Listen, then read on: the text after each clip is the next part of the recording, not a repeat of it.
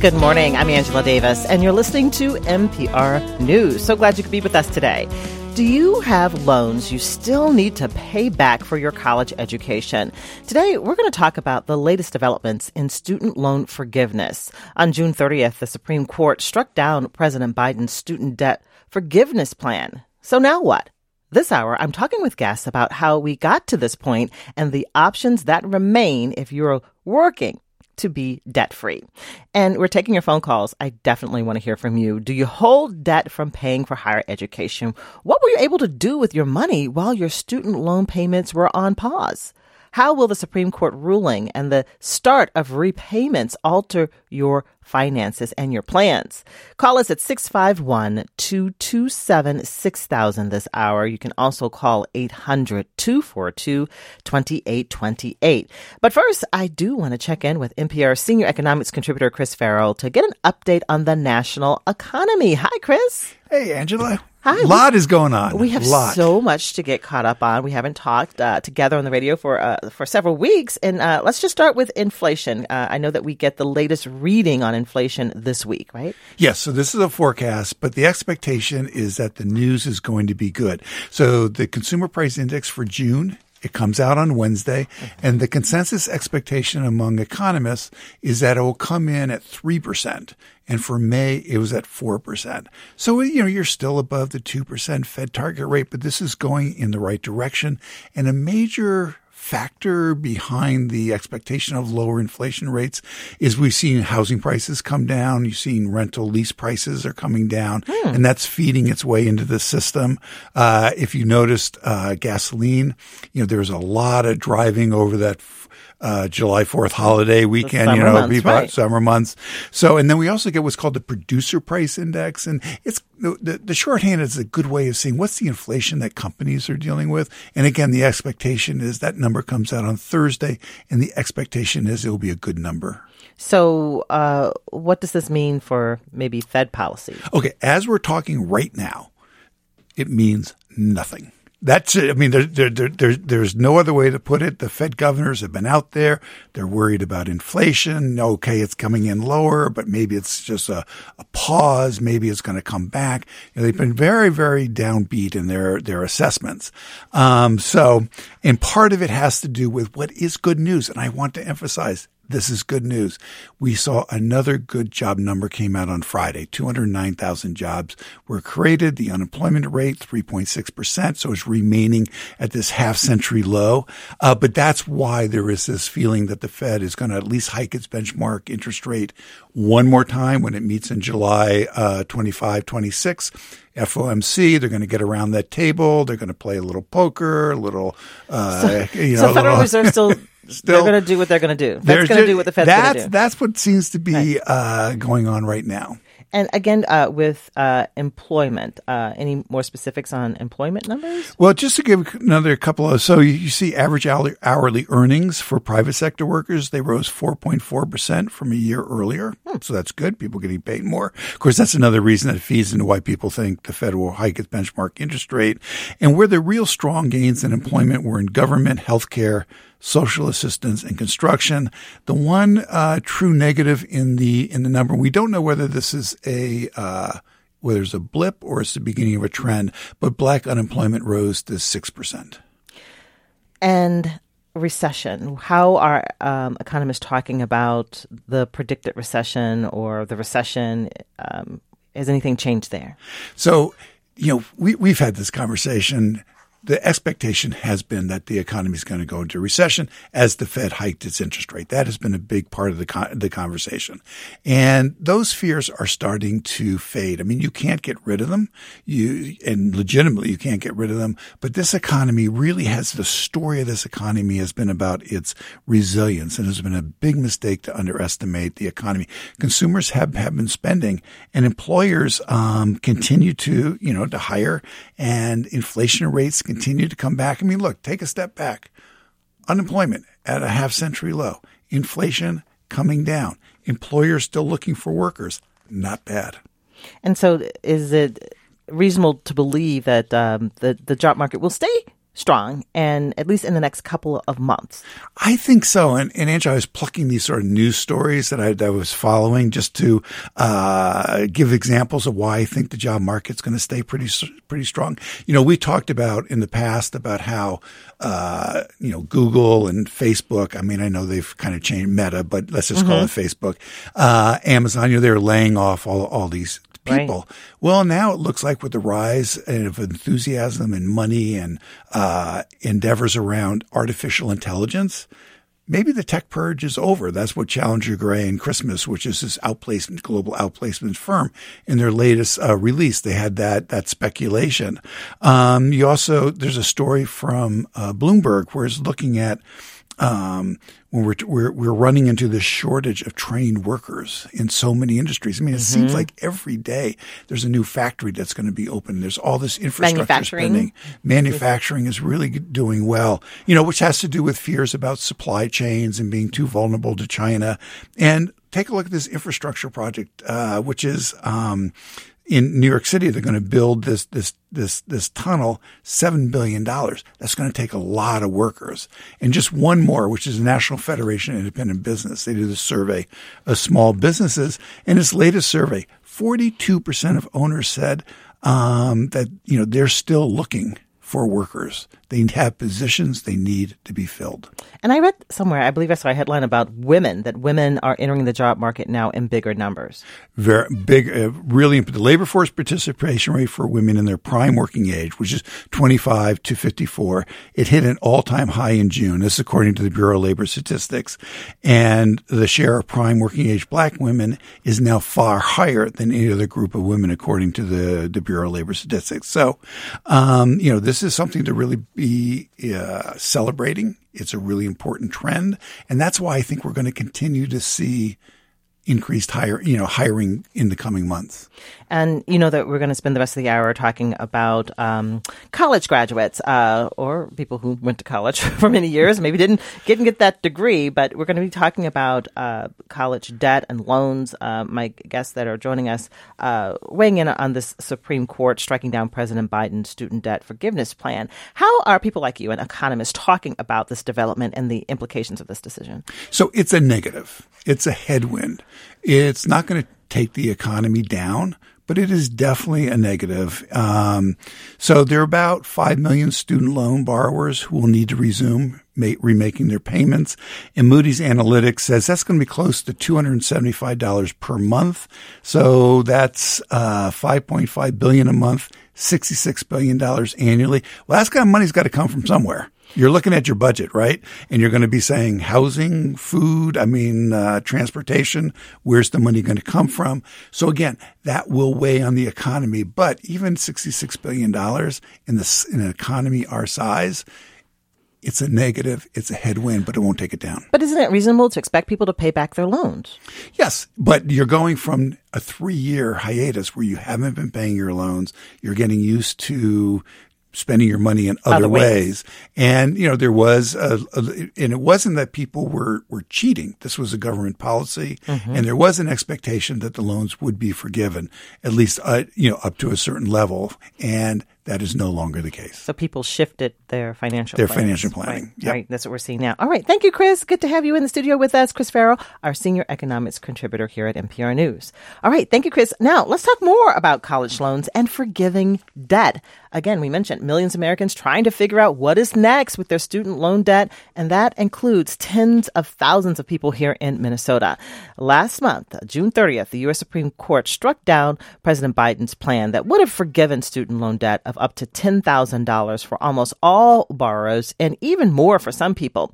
Meanwhile, that loan pause during the pandemic finally expiring. It had allowed uh, people to stop making any monthly payments without a penalty. So, where are we now? What does this mean for people with debt. As I talk with our guests, a financial counselor and a public policy researcher, we're taking your phone calls. I want to hear your stories. Uh, do you still have a lot of debt from college loans? What were you able to do with that money, your money, while your student loan payments were on pause? How will this Supreme Court ruling and the restart of loan payments alter your finances and your plans? Call us at 651 227 6000 or you can call 800 242 2828 and uh, let's let's talk about it. All right, let me bring in our guests. We have Kim Miller here in the studio with me. Kim is a certified financial counselor with LSS Financial Counseling. That's a division of Lutheran Social Service of Minnesota. It's a nonprofit that provides free student loan debt counseling through a grant from the state of Minnesota. Hi, Kim. Welcome back to the show. Hi. Thanks for having me. We also have with us today Fenaba Addo. Now, Fenaba is an associate professor of public policy at the University of North Carolina at Chapel Hill. She researches debt and social mobility and the causes and the impact of student loan debt. She's also the co-author of a book that came out just last year called A Dream Defaulted, the Student Loan Crisis Among Black Borrowers. Good morning to you, Fenaba. Thank you for being with us. Hi, good morning. Thank you for having me. So, first, I would just love to hear from both of you your initial reaction to this news uh, just a little more than a week ago. Kim, what went through your mind? You work closely with, with people trying to get their money right. I think there was an overall level of, of disappointment. I think there was a lot of hope out there that um, that the student loans would be able to be handled. I know a lot of people put off putting decisions uh, depending on this this ruling, and so now it's a matter of oh man, like okay, so this is this has happened, and now we right away my brain went okay, how do we get the messaging out to help people to to deal with it right now? Mm-hmm. And and what were you hearing about what people did with the the when the loans were on pause? Were mm-hmm. people saving money? Were they paying off other types of debt? What were they doing with their money? I think it was a mixture of both. I think sometimes uh, people that was it was just a relief that they didn't have to worry about putting it in their budget. There was a lot of increased cost of living, you know, with mm-hmm. rent and transportation and food, and so I think it was just a matter of it just got absorbed in their daily living expenses. Um, there and there were some people that were able to save, and then or they were able to do extra things. I think I hear a lot of times from people they were like, you know, I don't just want to pay my bills, I want to live, you know, and and that little extra per month allow just a little bit of, of extra things that they had been putting off. Mm. Uh, Fenaba, what about you? How would you describe your first thoughts when you heard about the Supreme Court ruling there on June 30th? I think I was cautiously hopeful, but not surprised at the outcome, um, especially given the makeup of the current Supreme Court uh, and what was what we heard during the um, deliberations. Um, it just seemed as if uh, many of the justices were not on board with the idea of student debt cancellation. So um, many of us were hopeful, but also um, prepared for, for what was going to come down. And you know, I, uh, I would say um, preparing to ensure that this was not viewed as an event that was going to end the conversation on student debt cancellation, but was going to be the beginning of mm-hmm. um, the next steps. And even though we're talking about finances, um, the impact of college loan debt that, that, that has on people, and, and I know you've interviewed many borrowers.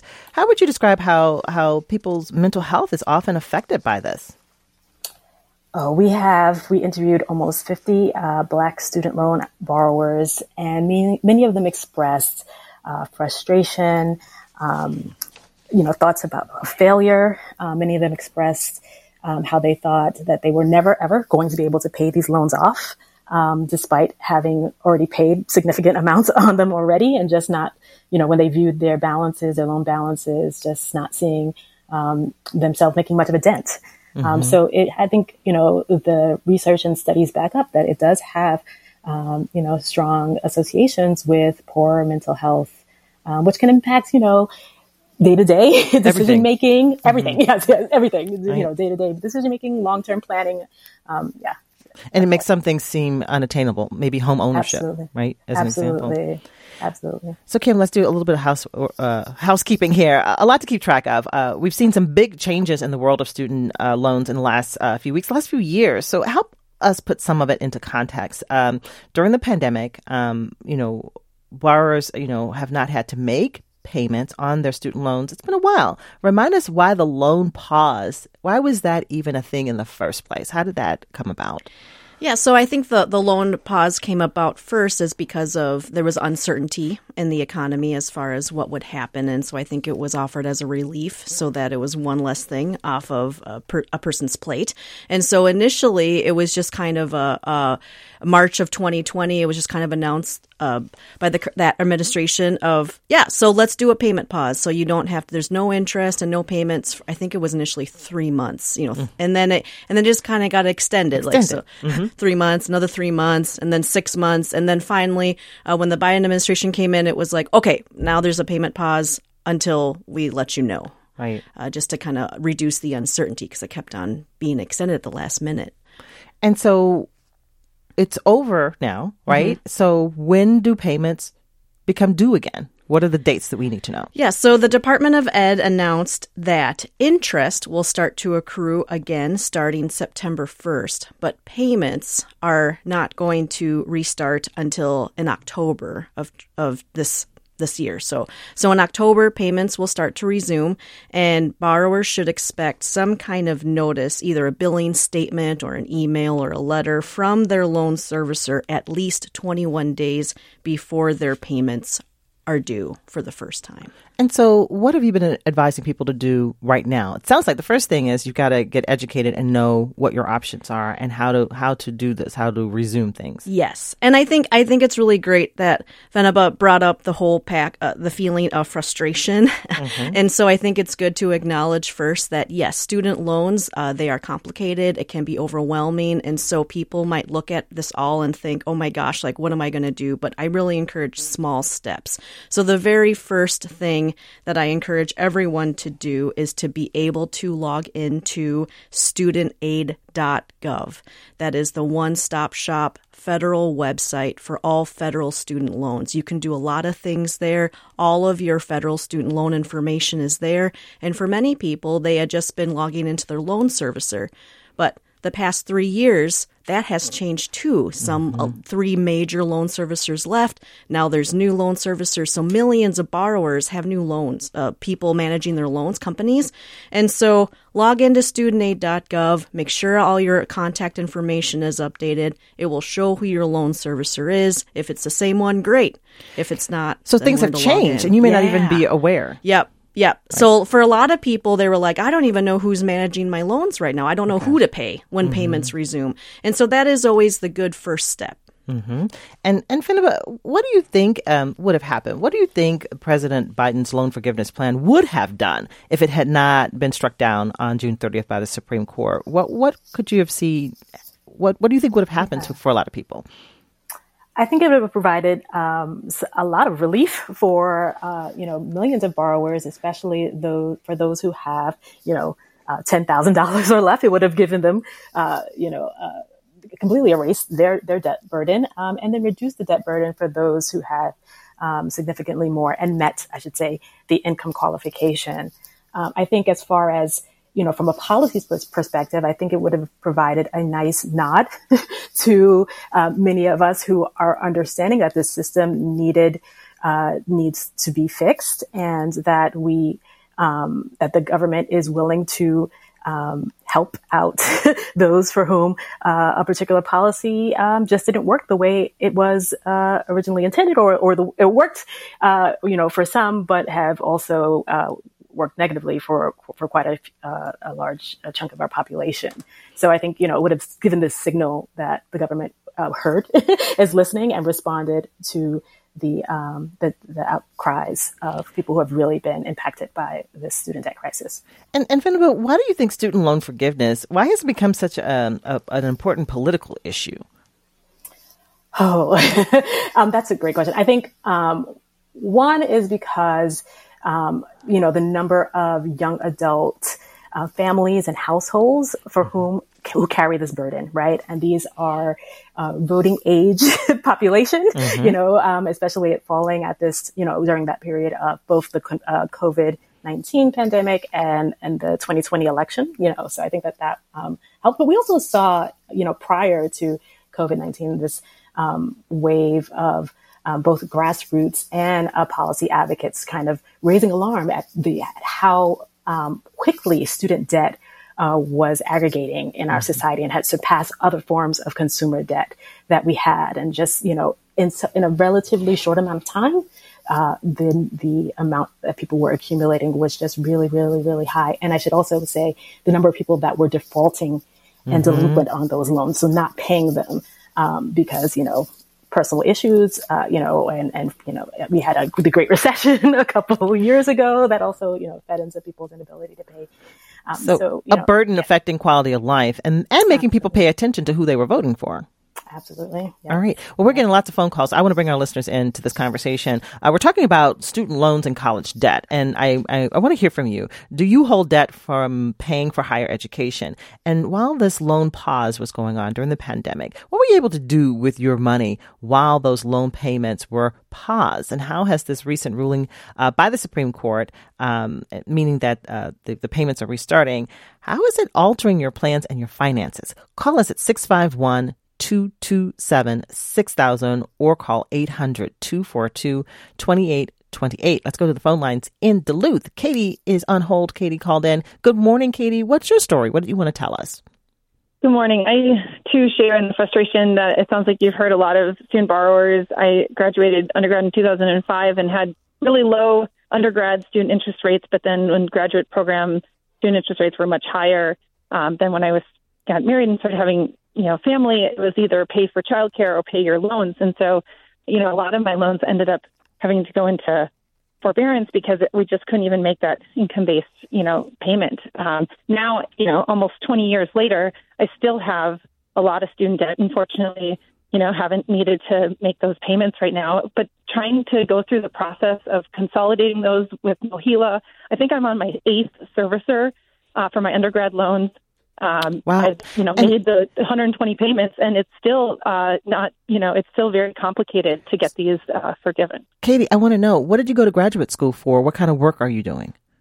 Uh, I'm actually a physician, and I, I went to medical school, and and it's mm. still very complicated uh, for someone, you know, who's uh, been in, in training and, and in school for very a very long time.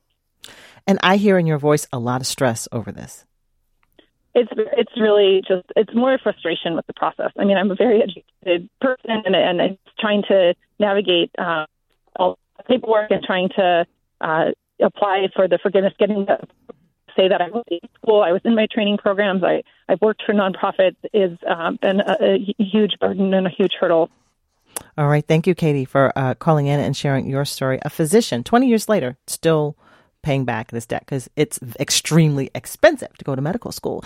Uh, Kim, you work with clients. Is, is this very common, the story you're hearing. Yes, right? Katie, you are not alone in this right. situation. We we hear from a lot of people who've been paying on for 20 years, and I, am with you in that the public service loan forgiveness process is not a straightforward. There's a lot of hoops to jump through and a lot of paperwork, um, but there have been changes uh, to the public service loan forgiveness that will allow some of your time that previously wouldn't have counted uh, now to count towards your 120 payments. So I'd be interested and, and maybe uh, slightly hopeful that you'll be able to reach reach that sooner than later. So, what should someone like Katie do? Should she go in and try to meet with a financial counselor?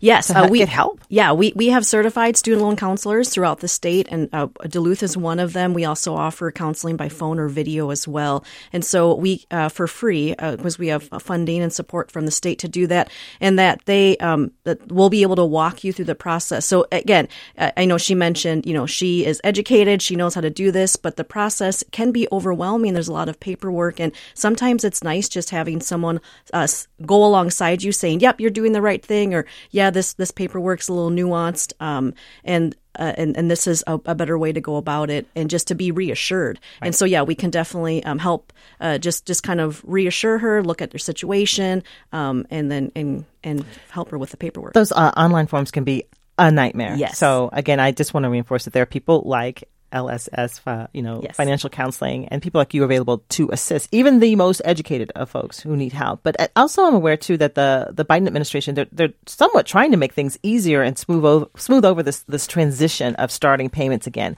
Uh, yes. What are you hearing, uh, Kim, about what is available to help people restart and find out about the changes that have happened during the last couple of years?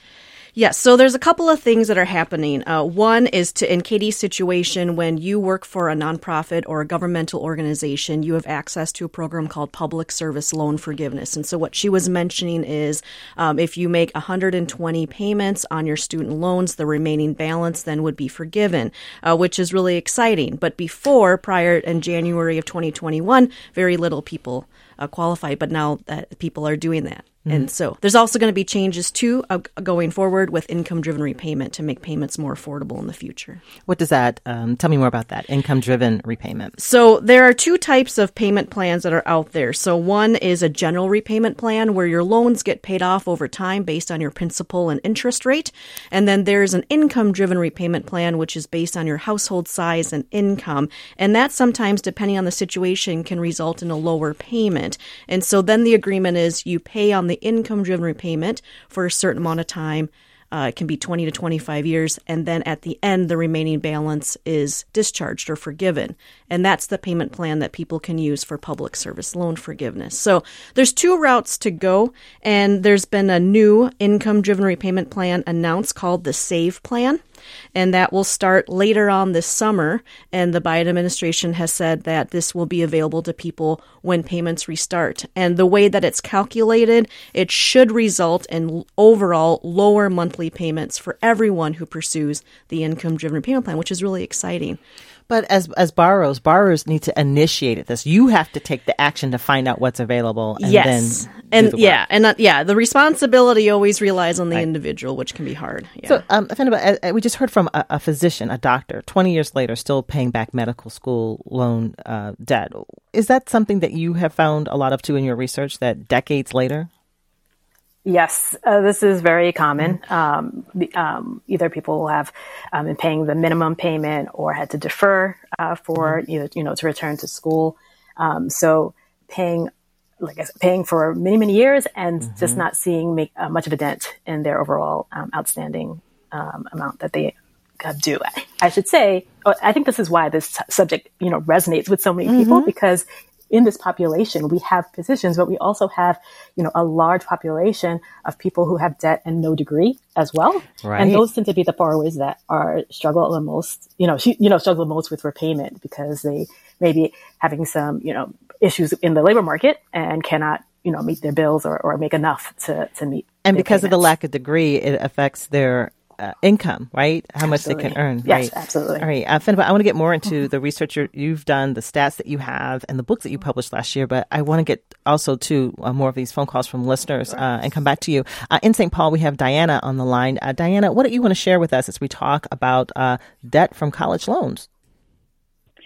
Um, I just wanted to point out that there's a segment uh, out there, uh, like me, who early on uh, consolidated our student loans, and that put them in a class of private loans. So we never were able to uh, have the forbearance or the pause in our payments.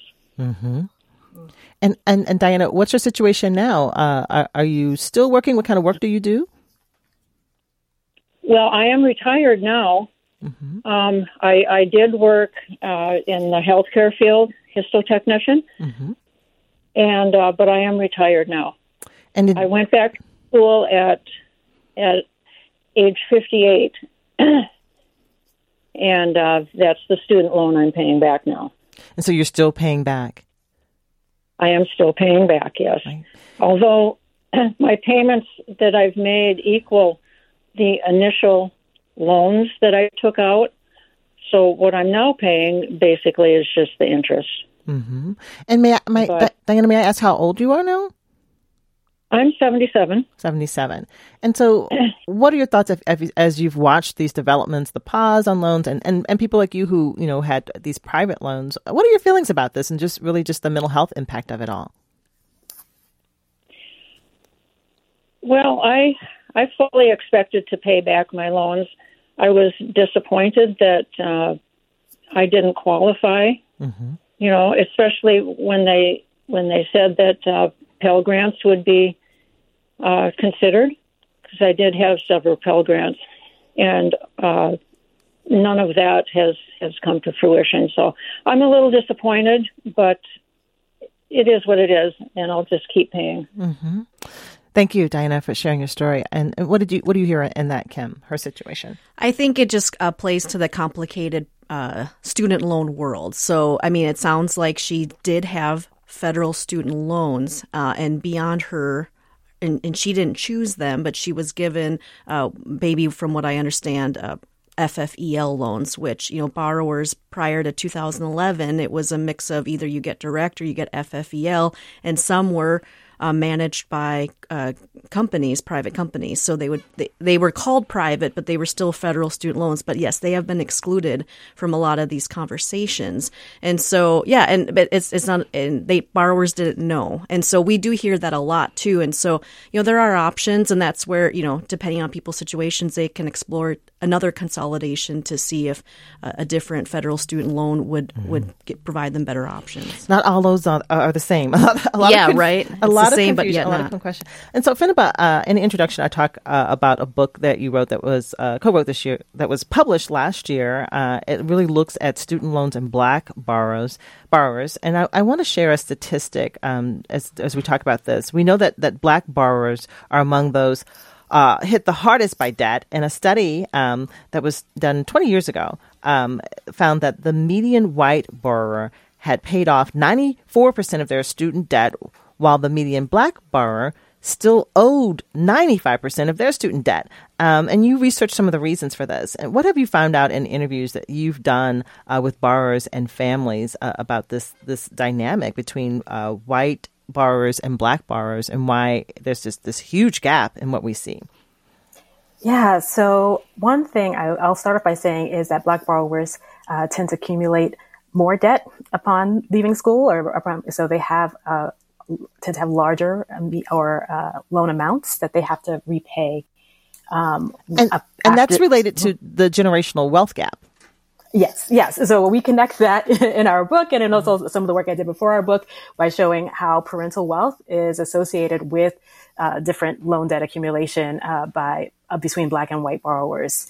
So if your family doesn't have the savings or the housing equity to help, you know, uh, you pay for outright for that tuition, then many of our student, many of the, you know, the people that we, we interviewed and the black borrowers are intending to take on loans. And this is across the black wealth distribution. So even like which we, we might classify as middle class black house, mm-hmm. you know, children coming from middle class black households are take on uh, significantly um, much more student loans than their white counterparts. Mm. Let's go back to the phone lines and talk with a listener in Rochester. Kate is on the phone. Good morning, Kate. Thank you for waiting. And, and what's going on with you and and uh, college loans? Good morning. Um, thanks for taking my phone call. I'm a mom of two kids both are uh, in higher education. Uh, so we're retired, and so we we have not planned on helping our kids with their student loans, especially their graduate school. Um, what I find interesting is everybody keeps talking about loan forgiveness, which I don't. I look at it as right now as a generational thing. It would help one generation of people, not people prior to this generation, not people after. But no one ever talks about the interest rates. I have two kids with some loans at 8% interest. People were able to buy a house for like 2% recently. And kids were taking student loans out for 8%. And um, it, I just found it interesting. Society has created this where you have to have extra degrees for instance, my son's an audiologist. It used to be a master's program. Now it's a doctorate. So that accumulates more education, which accumulates more debt. And, uh, and my daughter is in medical school. So it's, it's very interesting that we're talking about loan forgiveness for one generation, which in the big picture, I think that it would be fair to everyone if we would address the interest rate problem. All right. Um, Thank you. That's uh, Kate, Kate in Rochester talking about interest rates. Let's take another phone call. In St. Louis Park, we have Susanna on the line. And Susanna, what do you want to share with us as we talk about uh, well, college loans and debt? Coincidentally, I also have a concern about the interest rates or just plain interest. My daughter, uh, a some years ago, maybe just five or six, to become a nurse midwife and work at a county hospital and serving vulnerable and immigrational uh, women, took out a loan for eighteen thousand dollars. Didn't even touch that. Didn't even touch the cost of her education. She now eighteen. She took out eighteen. She now owes twenty seven thousand. That is so unethical. She's paying the government. Uh, uh she'll never get ahead of that. Mm-hmm. paying that kind of interest. Uh, just is so frustrating. All right, So, Susan, I want uh, to talk to our guests about uh, interest rate. What what do people need to know about what happens typically with the initial loan amount and then the interest and what that looks like over time, Kim? Yes. So in the general repayment, uh, interest is built into the payment because then your loan gets paid off over time. But I, I believe maybe what this caller is referring to is the, the daughter is in an income driven repayment plan where when it's based off of your household income and size, sometimes the payment is so low that it does not cover the interest on the loan. So yes, your loan will get larger over time. The trade-off, though, is is that the hope is that you know she works for the county. She would a- have access to public service loan forgiveness, that program. So she would make payments for ten years, and then the remaining balance of that loan then would be forgiven. So sometimes, yes, the loan does get larger over time, but there are programs out there then that um, then they don't actually have to pay off all of it, um, which can be helpful. And the new income-driven repayment plan that's coming up here for undergraduate loans will remove that. Interest will not be added on to the balance going forward for undergraduate loans, so borrowers will not see those loans get larger over time anymore. So that that's an that's a change. Yeah, that is a change. Yeah, so which which can be helpful. So, Fenaba, as, as we think about some of these these loan amounts, um, you know, and sometimes the loans are not considered that big, um, but they even loans in smaller amounts can really weigh people down. And I, I want to hear more about what you've discovered in your research about, um, you know, how people really get into distress and really get in a in a bind over these uh, loan payments. Yeah, I think it really, where we see the biggest effects are people altering their decision making, right? Or feeling and feeling overwhelmed. I wanted to address um, one point that the first caller, Kate, made about um, one of the things we talk a lot about when we talk about the system of higher education is the requirement for increased credentialing. So people who have or may already have a college degree, but in their line of work, you know, independent of whether or not the job is, you know, uh, you know, a physician or or a teacher, the the need to go back and get more certifications and more that you know that require uh, taking on more and more debt, right? So this is really you know speaks to uh, what you know what higher education has become um, and how we have used debt to finance uh, education for this gen- like you know she kept saying a generation but it, she's right it's, it's it's intergenerational right because what we want is actually reforms or policy reforms that won't let this happen to the next generation that's coming up, right? So, um, previous generations had their tuition and um, their costs highly subsidized by the government.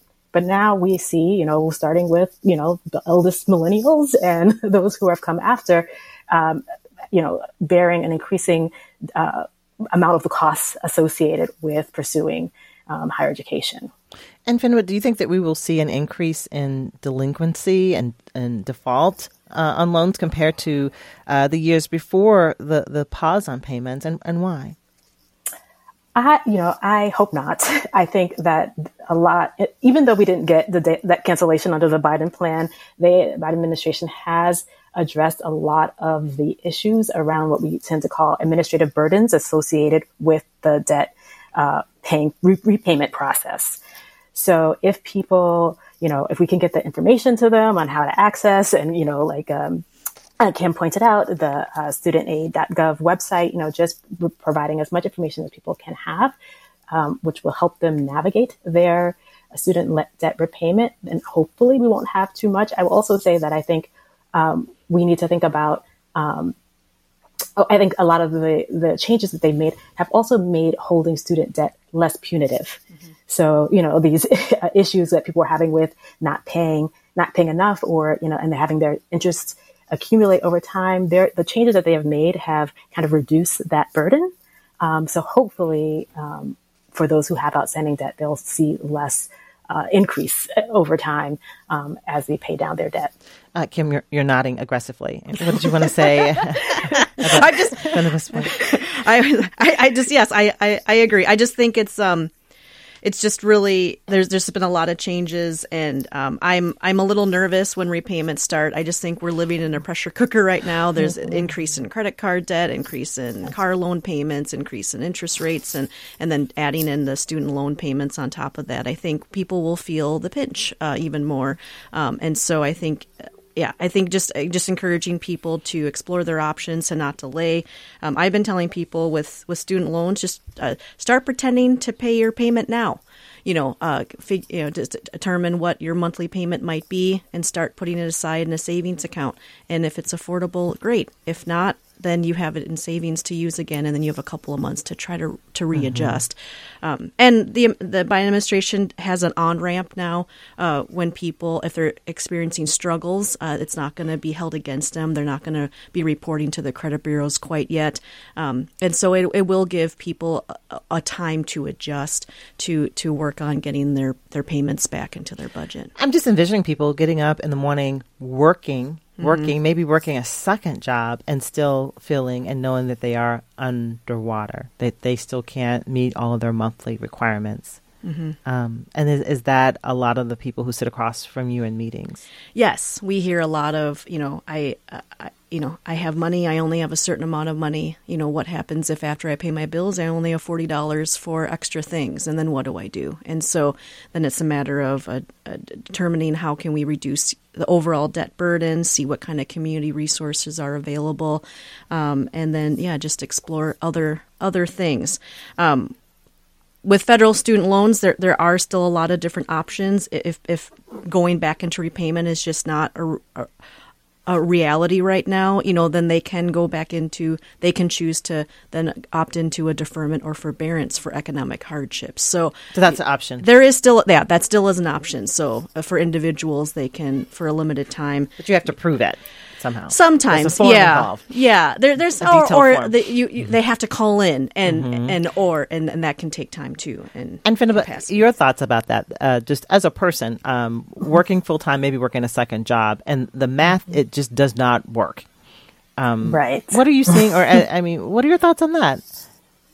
you know, I do worry. I do worry about people's mental health. I worry about the choices and decisions they feel they may have to make um, you know, um, if they are, uh, you know, if they feel that the government isn't going to provide this kind of relief, where are they going to be, um, you know, taking from and not paying over there instead to pay these to meet these loans that the government now has put back on you know onto their plate? So are they not going to pay their medical you know pay for the medication? Are they not going to you know uh, you know be able to eat? Or you know I, I, I don't want to be too extreme but I do know that when people have constrained um, budget budget sets, so they make uh, tough decisions and have to substitute out or, you know, um, make some hard decisions about um, both short and long term planning. Let's take another phone call from a listener in Minneapolis. Uh, Christina is on the line. And Christina, what do you want us to know about uh, student debt and college loans? Well, I'm, I apologize because I'm going to have to deter a little bit from my original question, but it does have to do with private loans. And I'm still confused about what I should be listening to as far as where um, is everything just about federal loans? What should I listen to and where can I go do you to have talk about private debt? loans? Yeah, do you have student debt have, and, and how much? Oh boy. I have about 90,000. I have a master's and I have a bachelor's. Mm-hmm. And I really appreciated the uh, callers who talked about interest rates because mm-hmm.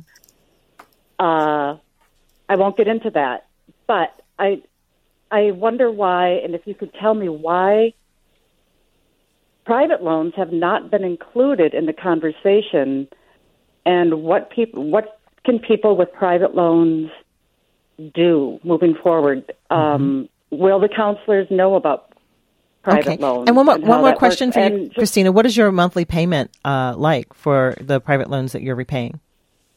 Well, I stopped paying because of the, the uh, pandemic, but before that, it was about five hundred dollars a month, mm-hmm. and I was making regular payments. In the past twenty years, I maybe missed two because I was switching jobs, mm-hmm.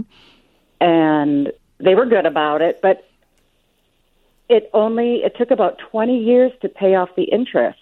Wow which is crazy. Oh. And well, Christina, I want to give our, our guests a chance to talk about your situation. So again, we said not all loans are the same. Uh, this this mm-hmm. people need to know um, the differences and and the rules are different depending on the type of loan. So um, private student loans, what do we need to know about that? Okay. So, uh, without taking up the rest of your time on your show, I'm just going to say if you log into if you if you can log into studentaid.gov, the loans that show up on your loan dashboard are federal student loans, depending no matter who loan services them. So, if you were under the payment pause, more than likely they're federal student loans. Now, uh, there are private student loans that you just they're they're just you have to go through a credit check. They are just like any other unsecured loan, like like Sallie Mae was a popular one that type of uh, places. Um, but unfortunately, with private student loans, they haven't been included in the conversation because they are exactly that private unsecured debt. So and you're so, at the mercy of the lender. Correct. Yeah.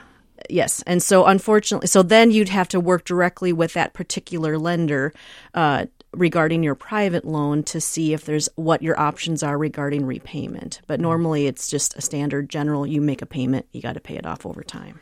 Then we just have like an, a minute and a half left here. I, I want to know why is this topic uh, important to you? You chose to write a, a book about it. Uh, is there something in your own personal history that has made you want to focus on this and make people aware of the, the history and the future of, of, of debt repayment?